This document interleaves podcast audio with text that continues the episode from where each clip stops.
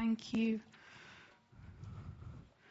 Okay, so we've been in a belong, believe, become series. That is probably the first time I've actually said it in the right order. Um, so that's a celebration. Not because I don't agree with the order, I think it's right and I think there's lots of truth in it, but just because I keep getting my words very muddled up. Um, I just want to pray before I jump in. We're going to focus on the become part today, um, but let me pray to start. Father, we thank you that you are a God who loves to bring people into your family. Lord, I thank you for this church family where people can belong to something and to you. Lord, as we search out the truth of what it means to become all that you've made us to be, to become like your Son, to be transformed into his likeness. God, I ask that you would speak directly to our hearts. Holy Spirit, would you help me, Lord, what I'm supposed to say to bring you glory? Lord, would you give us open hearts to receive from you today? Come, Holy Spirit, in this room. In Jesus' name. Amen. Okay, so as I was um, preparing for this, I was really excited about the fact that I was thinking about, okay, so we're becoming, but what are we becoming? And clearly we want to become all that God has called us to be, but we also want to become like Jesus. There are multiple verses in the Bible that talk about us being transformed into the image of the Son, being like Him in humility and meekness and tenderness and kindness and love and the fullness of who He is, um, letting Him transform us to become that. And as I was thinking over this and praying about it, one verse that kept coming back to me, which is when I'm going to start today, is 2 Corinthians 3, verse 18. Nevertheless, when one turns to the Lord, the veil is taken away. Now the Lord is the Spirit, and where the Spirit of the Lord is, there is liberty. But we all, with unveiled face, beholding as in a mirror the glory of the Lord, are being transformed into the same image from glory to glory, just as by the Spirit of the Lord. And I really, at first, couldn't understand why I kept coming to that verse when I was talking about becoming. Um, but the Lord really began to show me how actually this process of transformation that he talks about here is how we become. That we all, with unveiled face, beholding as in a mirror the glory of the Lord, are being transformed into the same image from glory to glory. So there's the truth that as we behold, we become like what we're beholding. And that's really what I'm going to speak about today. Um, really interesting timing. A friend of mine and I went to a screening on Friday of a of a documentary. I'm not going to tell you all about the do- documentary. That's not the point of why we're here. But it was basically a looking at how the media has changed our culture and a, and a generation's view of sexuality, and, and looking at how what we see has actually affected a change in behavior, has affected a change in identity and a change in culture. And so basically, we have become what we've beheld, and what we've beheld hasn't been good. And so it really got me thinking, it was like perfect timing for this talk, because I was thinking if, if what the media shows us and what is put in front of our eyes can have that much of an effect on culture and society, then how much more, as we seek to become godly, can what we put before our eyes do the same thing, but in a really, really good way? Um, so it's the exact same principle. There is correlation between what we watch, what we set our eyes, our minds, and our hearts on, and what we therefore become. Um, so if you want another B word, we've got a lot already, but it's belong, believe, I've added a cheeky behold, and become. See, the, the very thing that causes us to believe is what? We see Jesus for who he really is. We have the saving knowledge of Jesus Christ, but it's actually that same thing that then keeps us in the becoming process of becoming who He's made us to be. It's the revelation of Jesus. It's daily and minute by minute and weekly seeing something new about Him that then changes the way that we live and slowly over time we become like Him. So, set your eyes on Him. Even, I love that it says, um, we all with unveiled face beholding as in a mirror. I just love that. Even a dim glimpse of Jesus can change and transform us completely. The thing which brings us from belong to believe is a thing that then transforms us. It's our eyes being open to who He is. So, whatever you behold in Him, He will reproduce in you, um, which I just love. Can you understand? I, the, like I said, the documentary was really timely because it paints a picture of why there's such a war for our eyes why there's such a, a, attack on everything that we put in front of our eyes, um, because it actually changes things on the inside of us. Matthew 6 is a really clear picture of that. It says, The lamp of the body is the eye. If therefore your eye is good, your whole body will be full of light. But if your eye is bad, your whole body will be full of darkness. If therefore the light that is in you is darkness, how great is that darkness? That is pretty intense. If your, if your eye is good, then your whole body is good. If what you are setting your gaze on is holy and pure, then what you will reflect and become is holy and pure.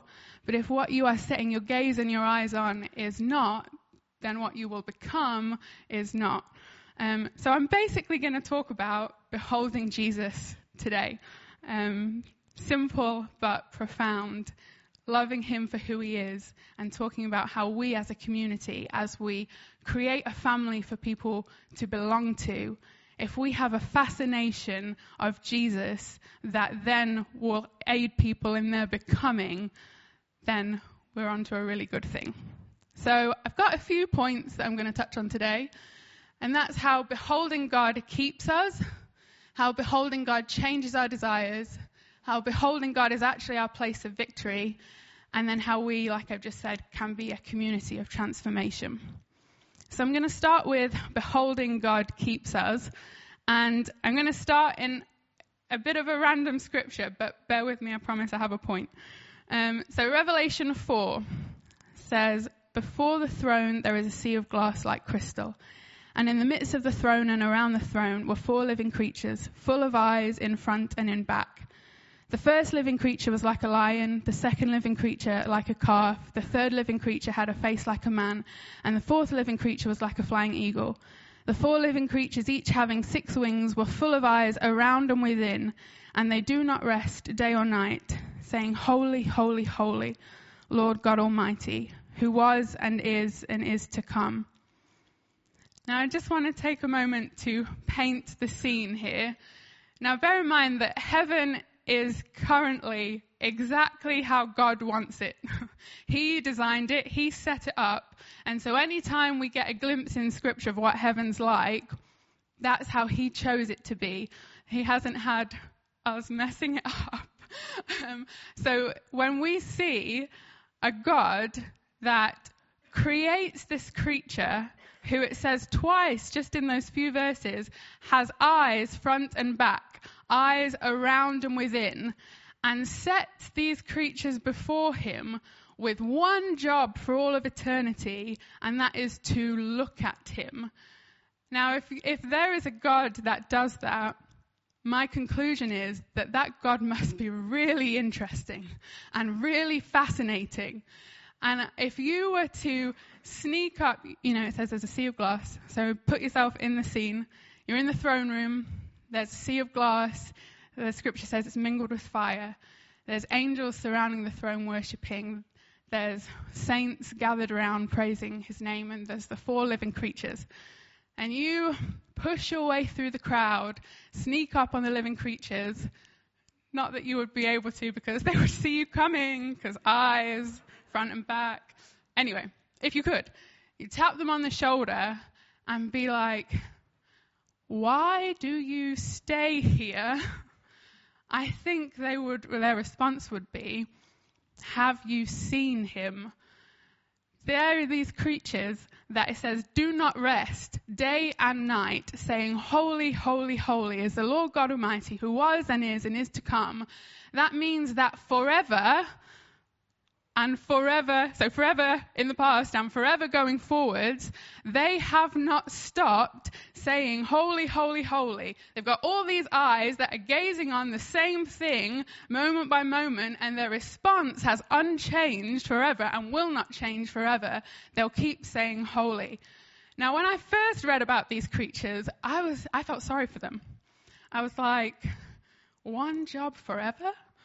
And it's not even like they mix the words up a bit. It's like, holy, holy, holy forever. Like you couldn't even throw in a like, a praise, hallelujah, bit of a, you know, mix it up. But then it struck me that no one was forcing them to stay. And so if there is this creature who is full of eyes, and that is what they do forever, then that means that there is unsearchable things in God that if I get bored in my time with Him after 15 minutes, I am missing something. Because these creatures have been going forever. And when you look at the word holy, what that means is He's separate. He's totally other than. There's no one like Him.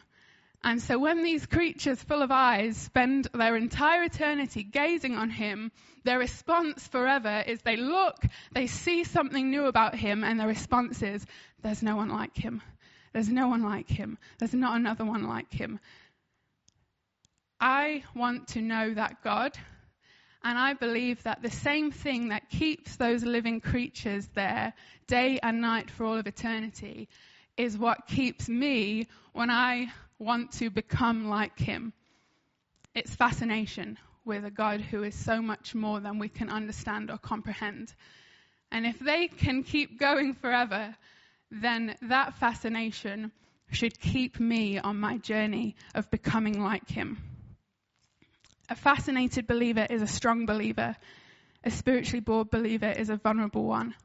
I really believe that we were made to be fascinated and what we're fascinated by is determined by us. So we can be fascinated by the things of the world, or we can be fascinated by the beautiful, holy, living God who is limitless in power and mercy and meekness. And we can set our gaze on Him, and that will keep us as we set our hearts to become like Him. Temptation will not be successfully resisted if we live without fascination.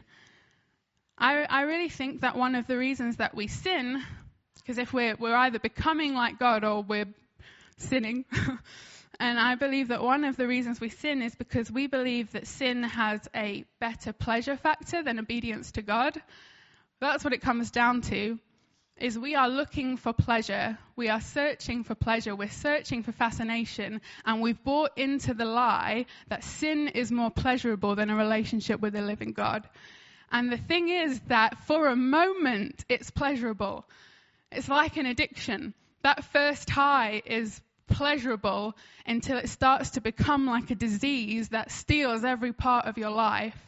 And so what we need to do in this process of becoming, which some of us will have started like a week ago, or some of us have been becoming for years because we've been walking with Jesus for years, is to actually choose to say, I'm going to be kept by fascination with the living God.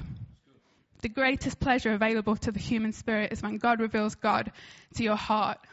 I don't know if ever, if any of you have ever had that experience where you've opened the Bible and you've read a truth about God and it has come alive to you in a way that you've never seen before and it's God revealing himself to you, and it's the most pleasurable thing. It makes you come alive. And then you go to share it with someone else, and you're full of all this excitement and life, and they're like, Yeah, I get it.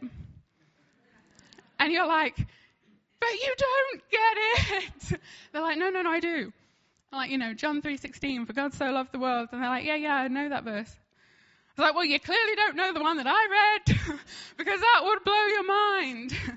But the thing is that they haven't seen what you've seen. You've beheld something in him that was meant for you in that moment, and you have been transformed by it. But they cannot be transformed by a truth that they have not seen and beheld. And so, in this community, as we seek to be a place where people can belong, we need to seek to be a place where we point people to behold what we've beheld so that they can be transformed. Psalm 16:11 says, "You will show me the path of life. In your presence is fullness of joy. At your right hand are pleasures evermore." There is nothing that compares to the pleasure of knowing God. And if there is pleasures forevermore and the fullness of joy, I don't even know what that looks like, the fullness of joy. But if the word tells me that it exists at his right hand, then that's where I want to be fascinated and sustained by. Okay, point two beholding God changes our desires. Philippians 3 7 to 14. It's long, but we're going to read it, so keep with me. But what things were gained to me, these I have counted loss for Christ. Yet indeed I also count all things lost for the excellence of the knowledge of Christ Jesus my Lord, for whom I have suffered the loss of all things, and count them as rubbish, that I may gain Christ and be found in him, not having my own righteousness, which is from the law but that which is through faith in Christ, the righteousness which is from God by faith, that I may know him and the power of his resurrection and the fellowship of his sufferings, being conformed to his death, if by any means I may attain to the resurrection from the dead. Not that I have already attained or am already perfected, but I press on, that I may lay hold of that for which Christ Jesus has also laid hold of me. Brethren, I do not count myself to have apprehended, but one thing I do forgetting those things which are behind and reaching forward to those things which are ahead, I press toward the goal for the prize of the upward call of God in Christ Jesus. I absolutely love those verses, especially that last bit. I press towards the goal for the prize of the upward call of Christ Jesus. Now, what Paul is saying here is, I have found something that is meant more to me than anything I've found before. And so I'm going to give up all of the old stuff because that is worth it to me. And if I'm going to become who I'm meant to be, then I need to press on to receive that prize. That's what I'm going for. Um, and and I think there's this. I'm not going to get into the whole history of you know Saul to Paul, but we know that this was not always Paul's testimony. This was not always how he felt about, about Jesus. He really had a wrestle. There was a struggle to get there. But when Jesus changed his life, everything else seemed less than. And so as we're on this process of becoming, there is a change in our desires as we look at who he is. And, um, I think sometimes we we do things, you know, we look at Jesus and we behold him, whether that's by prayer, whether that's by reading the word, or whether that's in worship, because we feel that we have to. And that is a great place to start, but there becomes a time when duty becomes delight, because as you look at him, you realize that he is so much better there is so much more pleasure. I kind of expl- explored it in the first point, but there is so much more pleasure available in Him than anything else that our desires begin to get changed. Um, I remember when my desires started to change, um, I was in a, a, time where I was seeking the Lord, and um, it wasn't a resolution of how bad the old stuff was. It was simply that I had seen something better, and we cannot make ourselves feel bad enough to be good. That will never be a method of transformation. Is sin, uh, is shame and condemnation. It just doesn't work. But what does work for transformation is finding out who he is and letting that truth transform us. And so it's not this, I need to change. It's a who he is has caused me to change, and suddenly I don't want the things that I wanted before. Um, I uh, I had this moment of zeal when I was a teenager when it was I was in this transformation time of oh my gosh I don't want the things I used to want, and I deleted all of my secular music I have got some of it back now just before you think I'm really holy. I mean, have you heard the Greatest Showman soundtrack? Can't live without that. I can if you want me to, but I really like it. Um, and, but it wasn't for this, for me as a teenager, it wasn't this, oh my gosh, I hate this Christian music. It was that suddenly I was so aware of what I'd been giving my ears to that I couldn't believe that I had this offer of pure entertainment in the form of a beautiful, fascinating living God, and I'd chosen something else. And it was almost like this, like I'd been living off 20p a day and then discovered that I was secretly a millionaire. And, and so it was like, why am I choosing this rubbish when there's a feast before me? And so I zealously deleted all and now have welcomed back the greatest showman um, and a few others. But there is a choice on our part. We have to choose to look at him and let him change our desires. But duty becomes delight when we realize that what we're giving up is nothing compared to what we gain. Okay, beholding God is our place of victory. I want to start in Psalm 27, um, verses 1 to 4. The Lord is my light and my salvation. Whom shall I fear? The Lord is the strength of my life. Of whom shall I be afraid? When the wicked came against me to eat up my flesh, my enemies and foes, they stumbled and fell. Though an army may encamp against me, my heart shall not fear. The war may rise against me, in this I will be confident.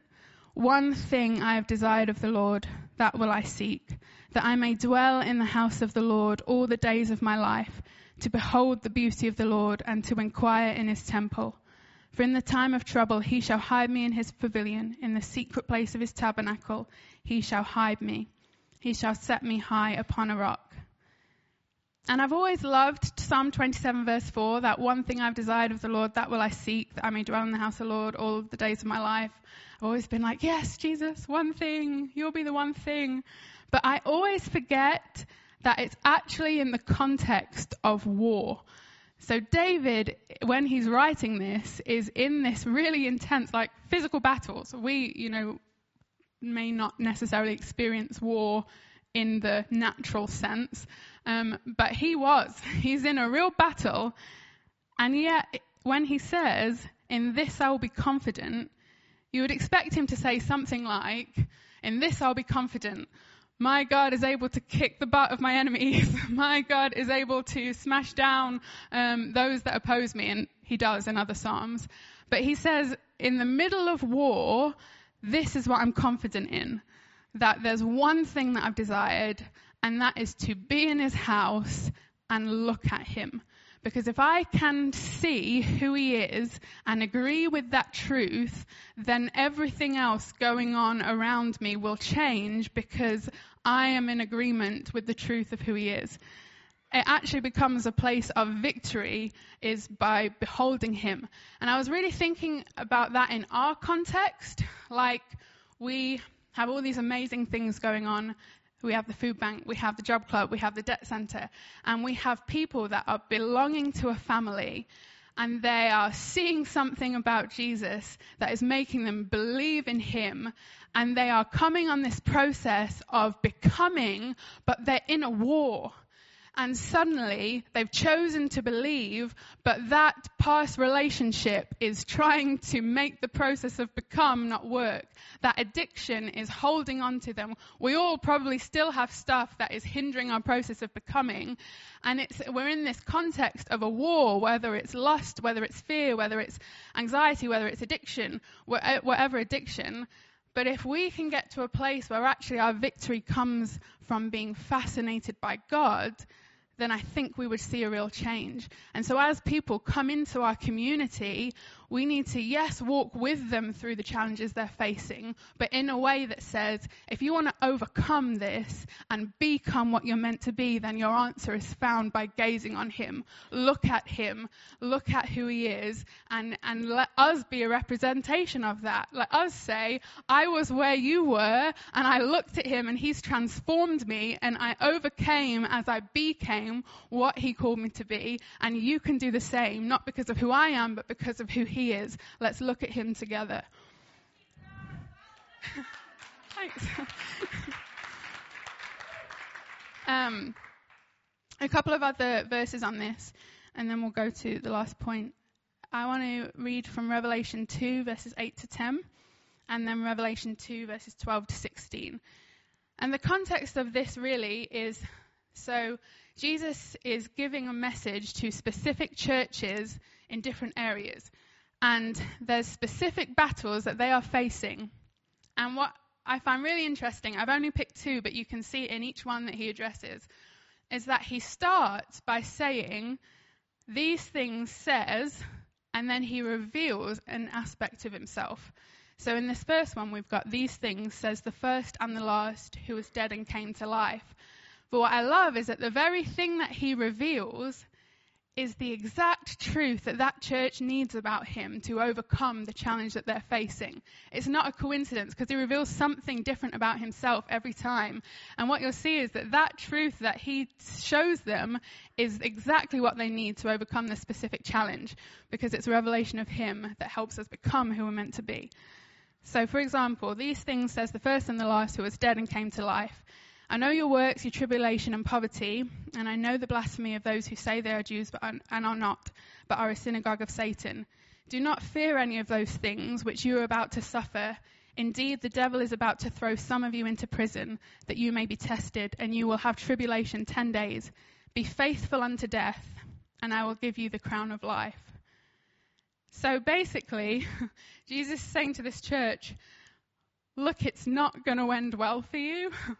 I see what you're doing. This is coming. But he started it by saying, I'm the first and the last who was dead and came to life. So he's saying, if you can behold me as the one who overcame death, I will strengthen you to overcome death when you find yourself in that situation.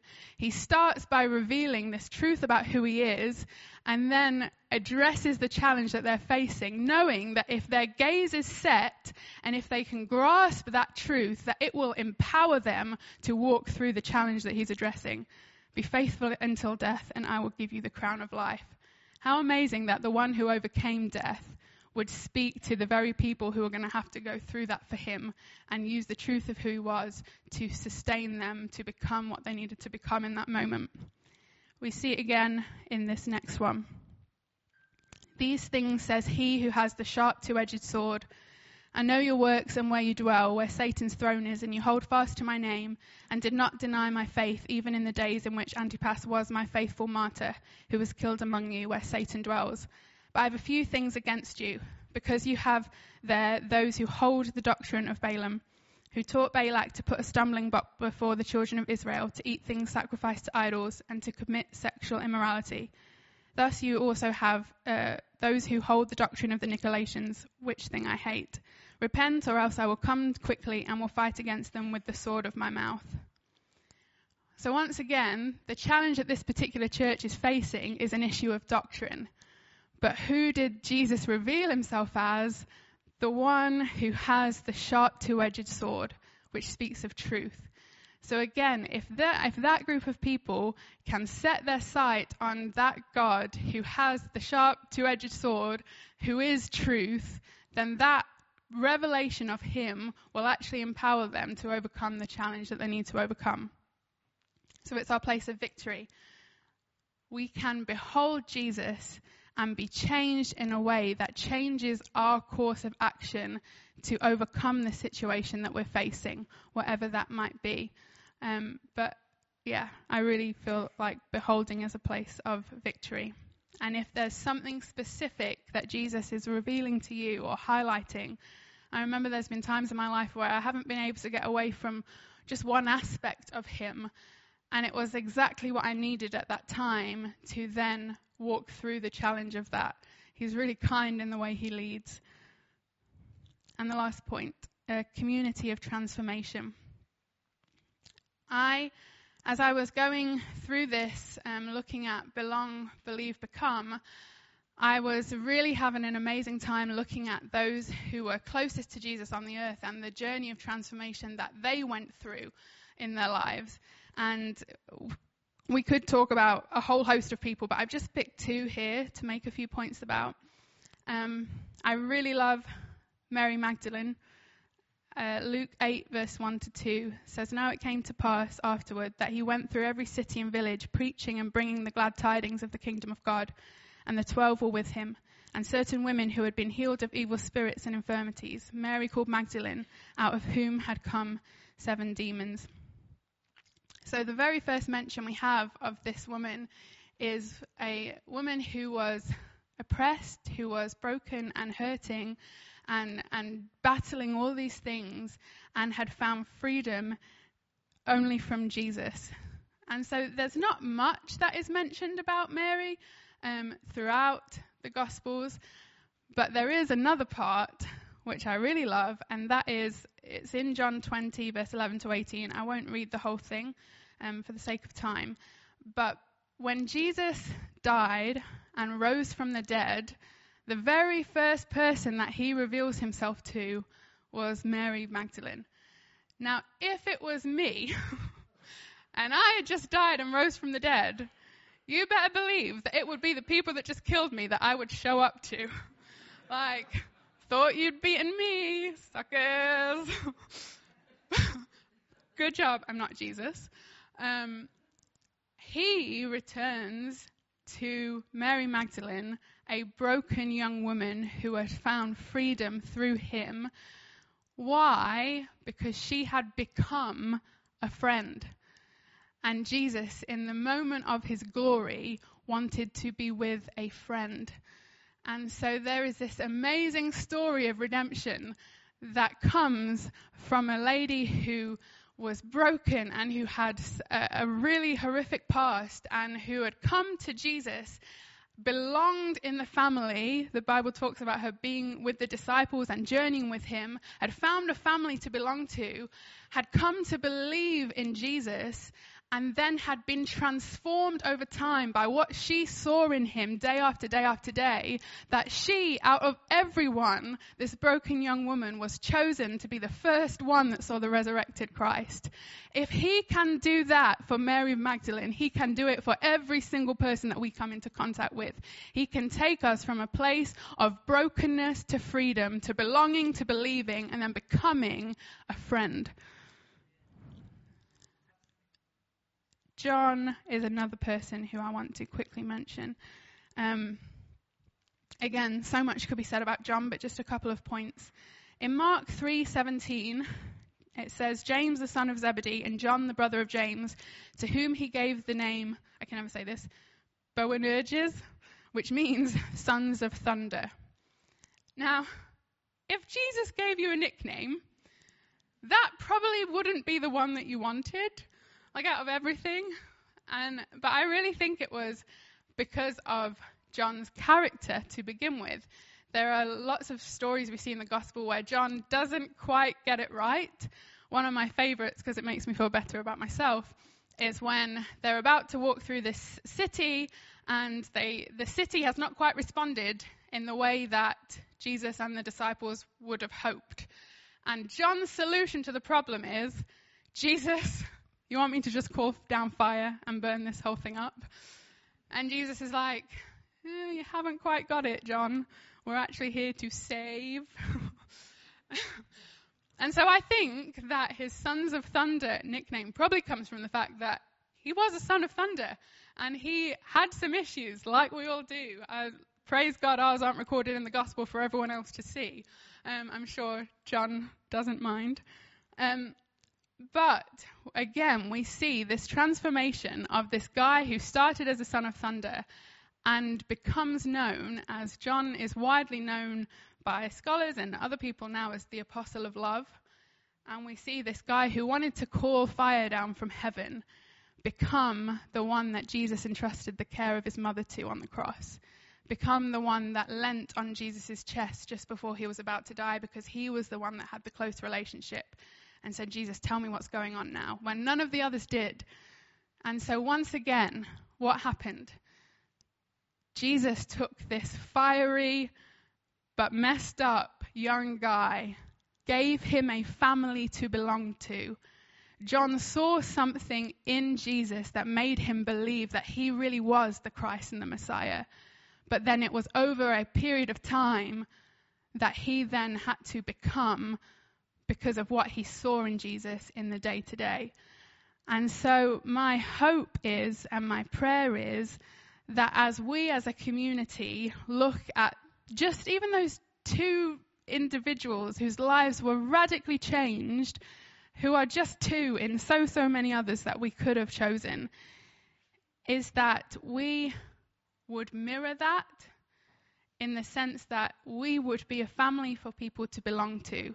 We would give people a chance to choose that who they believe in, and then we would point them to Jesus, the transformer of lives. The one who can take the son of thunder and make the apostle of love. The one that can take Mary from being possessed by seven demons and then create a friend who he then reveals himself to.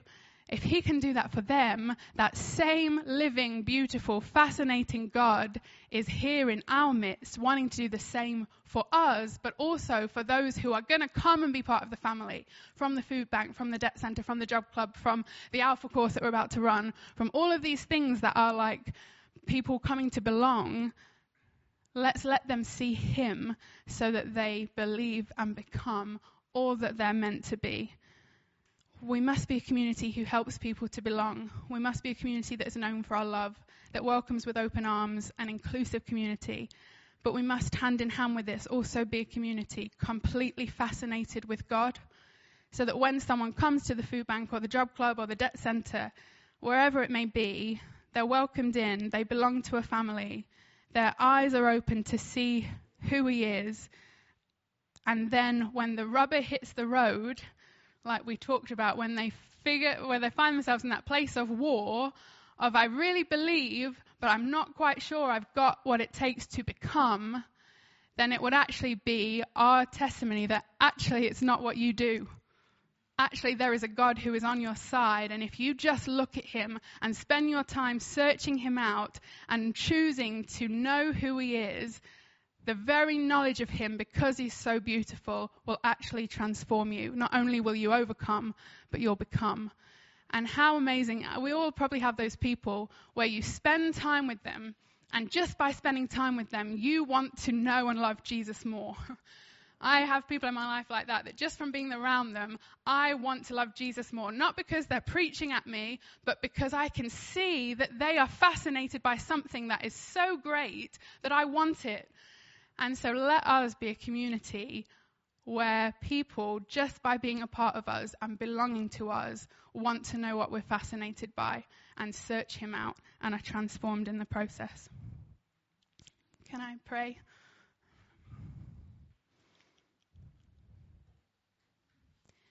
Jesus, I thank you that you are altogether lovely. Lord, just as we sang this morning, you are altogether lovely. You are altogether worthy. Jesus, we have never seen another one like you. Lord, and we join today with the cry of the living creatures that you are holy. There is no one like you. You are completely other than. You are separate. You are different. There is no one who can change lives like you. There is no one who can break addictions like you. There is no one who can win our hearts like you and walk us through this process of becoming like you. And Lord, today, I ask that you would show us, that you would speak to us what you're asking each of us to respond to. Lord, I make the personal choice today to look at you again. Lord, to not get caught up in the, in the busyness of life and the doing of church and forget the one who it's all for. Lord, so as we seek to be a community where people can belong to, Lord, would you be the center of it all? Would you fascinate us and captivate us? Lord, let us never put the mission before the man that it's all for. Let us keep you, Jesus, high and lifted up. God, I thank you that there is a group of people here who have found you to be beautiful. Lord, and I ask for each one of us that you would show us something today that undoes us again, that changes us again, that helps us to overcome the next challenge. Lord, whatever people are facing in this room right now, Holy Spirit, the one who searches the deep things of God, I ask that you would show them something about Jesus that could change their situation. Lord, help us to behold you. Open our eyes to see you. Give us a spirit of wisdom and revelation, and let us be changed. We love you. Amen.